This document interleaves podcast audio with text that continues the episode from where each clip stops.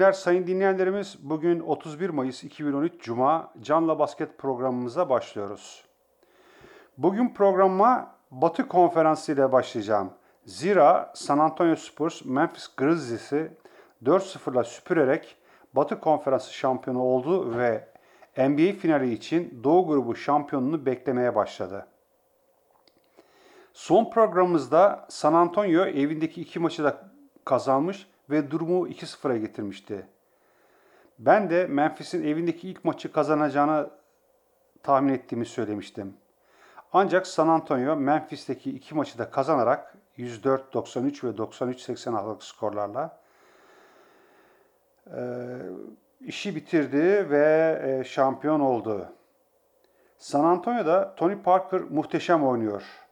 Eğer e, NBA şampiyon bu sene şampiyonda olurlarsa muhtemelen e, NBA'lerin en iyi, en değerli oyuncusu kendisi olacak. Üçüncü maçta 26 sayı, 5 asist, 4 rebound ve 3 top çalma. Dördüncü maçta ise 37 sayı, 4 rebound, 6 asistle oynadı. Yani deyim yerdeyse sazı eline aldı. Hem oynadı hem oynattı. Yapılması gereken ne varsa yaptı ve Memphis'in kısaları Tony Parker'ı hiçbir şekilde durduramadılar. Tim Duncan, Ginobili ve Kawhi Leonard takıma destek olan diğer oyunculardı.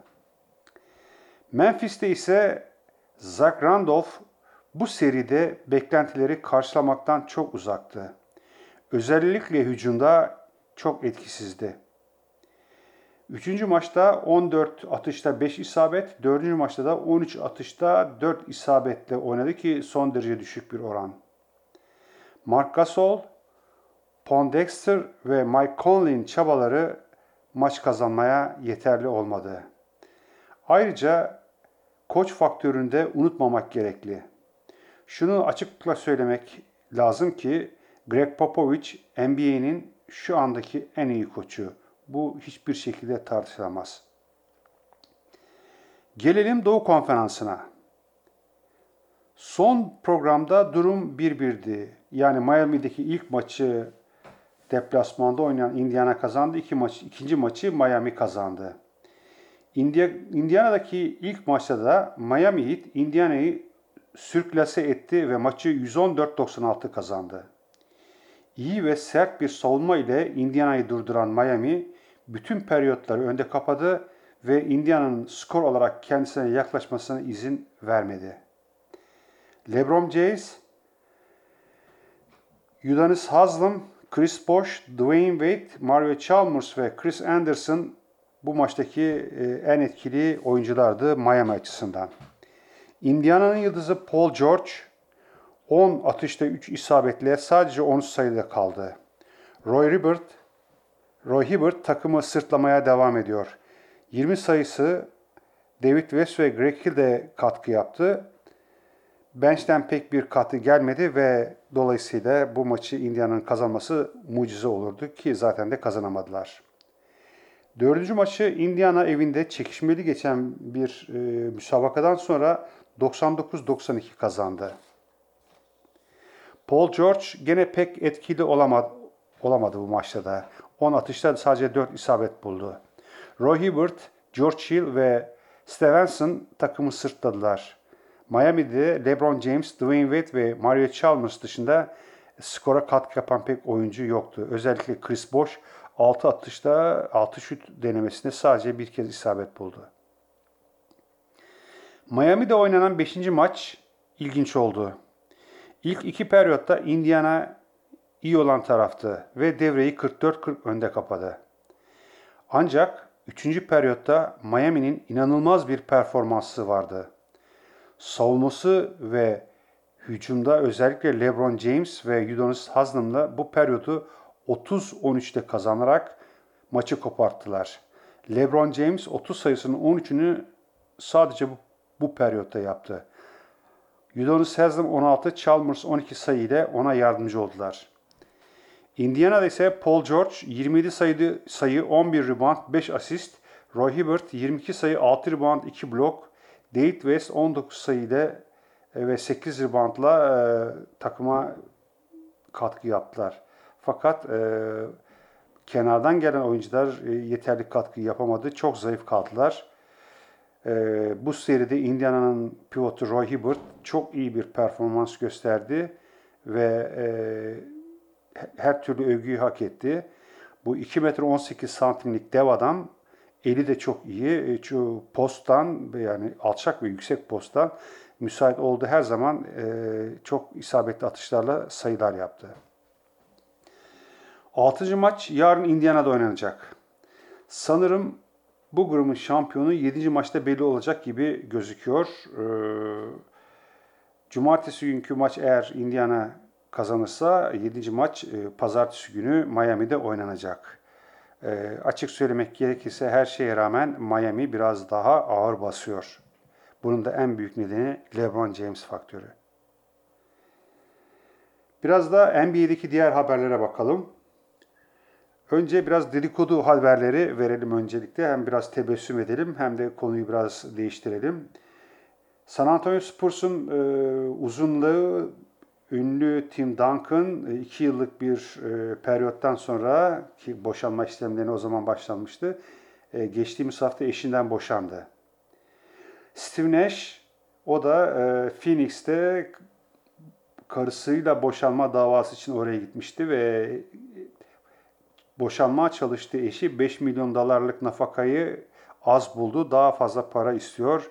Yani e, insanın bir yerde yüzüne gözüne dursun demesi gerekir. 5 milyon doları az görüyor. Hem de kocasını aldatarak. Golden State 4 numara oynayan yani uzun forvet oynayan David Lee e, sezon sonunda sakatlanmıştı. Hatta playofflarda da pek oynayamadı e, kalçasındaki bir problemden dolayı ameliyat oldu. Umarız gelecek sezona hazır olarak başlar. Atlanta Hawks e, San Antonio'nun yardımcı koçu Mike Budenholzer'la anlaştı ki bu Budenholzer e, defansif özelliğiyle bilinen bir oyuncu ve Atlanta Hawks ondan e, büyük şeyler bekliyor. Diğer bir koç değişikliği Phoenix Suns Alvin Gentry ayrılmıştı. Ünlü eski oyunculardan Jeff Hornacek'le anlaştı. Ee, gelecek sezon Phoenix Suns'ı Jeff Hornacek çalıştıracak. Memphis koçu Lionel Hollins ki başarılı bir sezon geçirdi. Memphis'le tekrar çalışmayı umduğunu söyledi ki bu konu biraz daha kesin değil. Ayrıca Clippers, Milwaukee ve Brooklyn Nets de bu Lionel Hollins ile ilgileniyorlar. Bu da gelen dedikodu haberleri arasında. Sacramento Kings, Golden State'in asistan koçu Mike Malone'u head coach yani baş koç olarak aldı. O da yeni sezonda Sacramento Kings'i çalıştıracak. Clippers, e, Jeff Van Gundy, Byron Scott ve Alvin Gentry ile görüştüğü şeklinde haberler var koçluk için. Bu arada gene Clippers'ın e, ayrılan koçu e, Vinny Del Negro ile anlaşmaya çalıştığını ve buna da e, ünlü Chris Paul'un e, çok büyük bir tepki gösterdi. Gene gelen dedikodular arasında. En son olarak e, dün e, bir yere giderken radyoda ESPN e kanalı ki spor kanalı spor yönünde şeyde olan bir kanal. Burada e, Lakers'ın efsanevi koçu Phil Jackson'da bir röportaj vardı. Bir kısmını dinlemek şansını elde ettim. Orada birkaç kez kendisine şu soru soruldu. Tekrar koştuk yapacak mısınız, yapmayı düşünüyor musunuz gibi.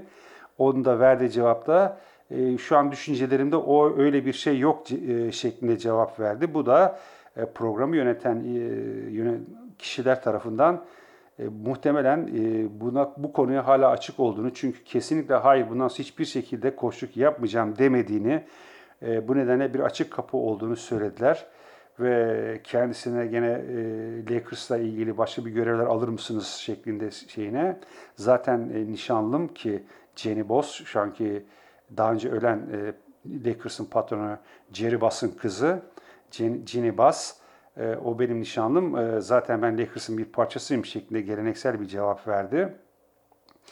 Tabii ileriki günler ne getirir e, bilinmez. E, fakat taraftarların da e, tekrar e, we want e, Jackson, Phil, we, we, we want Phil, we want Jackson diye tezahüratlar oluyor ara sıra. e, hala bu, bu konuda büyük beklentiler var. Sayın dinleyenlerimiz bugün sizlere Doğu Konferansı takımlarından Charlotte Bobcats'i tanıtacağım. Charlotte Bobcats, Charles Horns adı ile 1987 yılında e, Charlotte, North Carolina'da kuruldu. Ve diğer 3 takımla birlikte NBA'ye alındı ancak 1988 yılından itibaren oynamaya başladı. Bu dönemde Alonzo Mourning, Larry Johnson, Tyron Maxi Box gibi eski ünlü oyuncular e, Charles Bobcats'te oynadılar. 7 yıl sonra yani 1995'te ilk kez playoff oynadılar ve Chicago'ya 4-0 ile yenilerek elendiler. Ondan sonra da sürekli bir e, geri gidiş hatta kötü bir performans gösterdiler. 2004 yılında Charlotte Hornets, Charlotte Bobcats ismini aldı. 2010 yılında takımı efsanevi oyuncu Michael Jordan satın aldı. Takımın ismi New Orleans Hornets ismini Pelikan olarak New Orleans Pelikan olarak değiştirmesinden sonra tekrar New Orleans Hornets oldu ve 2014 yılından itibaren bu isimle NBA'de oynamaya devam edecek. Charlotte NBA'de en kötü avaraja sahip takımlardan bir tanesi. Özellikle 2010-2012 yılları arasında çok kötü sezonlar oldu onlar için. 2004-2010 arası takımın yıldızı şu an Brooklyn Nets'te oynayan Gerald Wallace'tı. Emeka Okafor ki şu an e, Washington'da oynuyor da bir dönem NBA'de ön sıralara draft edilerek e, Bobcats'te oynadı. 2009-2010'da takım tekrar playoff oynadı ve ilk turda Orlando Magic'e 4-0 ile yenilerek elendiler. Takımın koçu Steve Clifford NBA'de hiç oynamadı. Sadece e, üniversite takımında oynadı. 1995-99 yılları arasında kolej bir kolejde koçluk yaptı. Daha sonra New York, Houston, Orlando ve Lakers'ta asistan koçluk yaptı. Sezon sonunda Bobcat e, kendisini head coach yani baş koç olarak e, aldı ve önümüzdeki sezon takıma o koçluk edecek. Kendisine 4 adet asistan koç, 2 atletik antrenör ve bir kondisyoner yardımcı oluyor. Bobcats maçlarını 20.200 kişilik Time Warner Cable Arena'da oynuyor. Şimdi de takımın oyuncularını kısaca bir tanıyalım. Jeff Adrian 2.01 boyunda 27 yaşında kısa forvet pozisyonda oynuyor. Bismarck Biombo 2.06 boyunda 21 yaşında 4 e, ve 5 uzun forvet ve, ve pivot mevkilerinde oynayan Demokratik Kongo Cumhuriyeti'nden bir oyuncu. 2011 yılındaki draftlarda Enes ile beraber e, ön sıralarda e, seçildi. Çok kuvvetli, özellikle bloklarıyla çok etkili, savunmada etkili bir oyuncu. Diop de Sagana 2-13 boyunda 31 yaşında. O da pivot olarak oynuyor. Senegalli bir oyuncu. Bir dönem e, Dallas Mavericks'te de oynamıştı. Ben Gordon 1.91 boyunda 30 yaşında e, skorer guard yani 2 numara pozisyonda oynuyor. Aslında çok yetenekli bir oyuncu idi. E, Chicago'da da oynadı fakat e, ne nasılsa pek e, bir ilerleme kaydetmedi. Brandon Haywood 2.13 boyunda 34 yaşında. O da pivot yani 5 numara oynayan bir oyuncu. O da daha önce Dallas Mavericks'te oynamıştı. Gerald Henderson 1.96 boyunda 25 yaşında e, takımın kaptanı, kısa forvet ve aynı zamanda e, skorer guard olarak oynayan e, oldukça yetenekli bir oyuncu. Michael Kidd Gilchrist 2.01 boyunda 20 yaşında çok genç. O da e, 3 numara kısa forvet pozisyonda oynuyor. Josh McRoberts 2.08 boyunda 26 yaşında. O da e, uzun forvet ve gerekli pivot olarak oynayabilen bir oyuncu.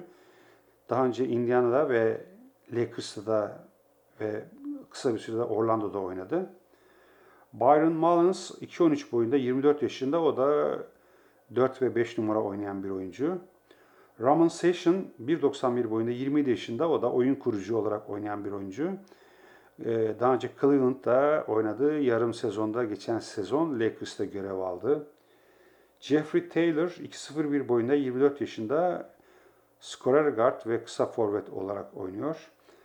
Tyron Thomas 2.08 boyunda 27 yaşında kısa ve uzun forvet pozisyonlarında oynayabilen bir oyuncu.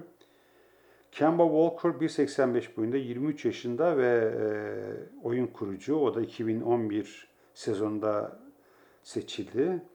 Ve Reggie Williams 1.98 boyunda 27 yaşında ve o da kısa forvet ve skorer guard olarak oynayan bir oyuncu.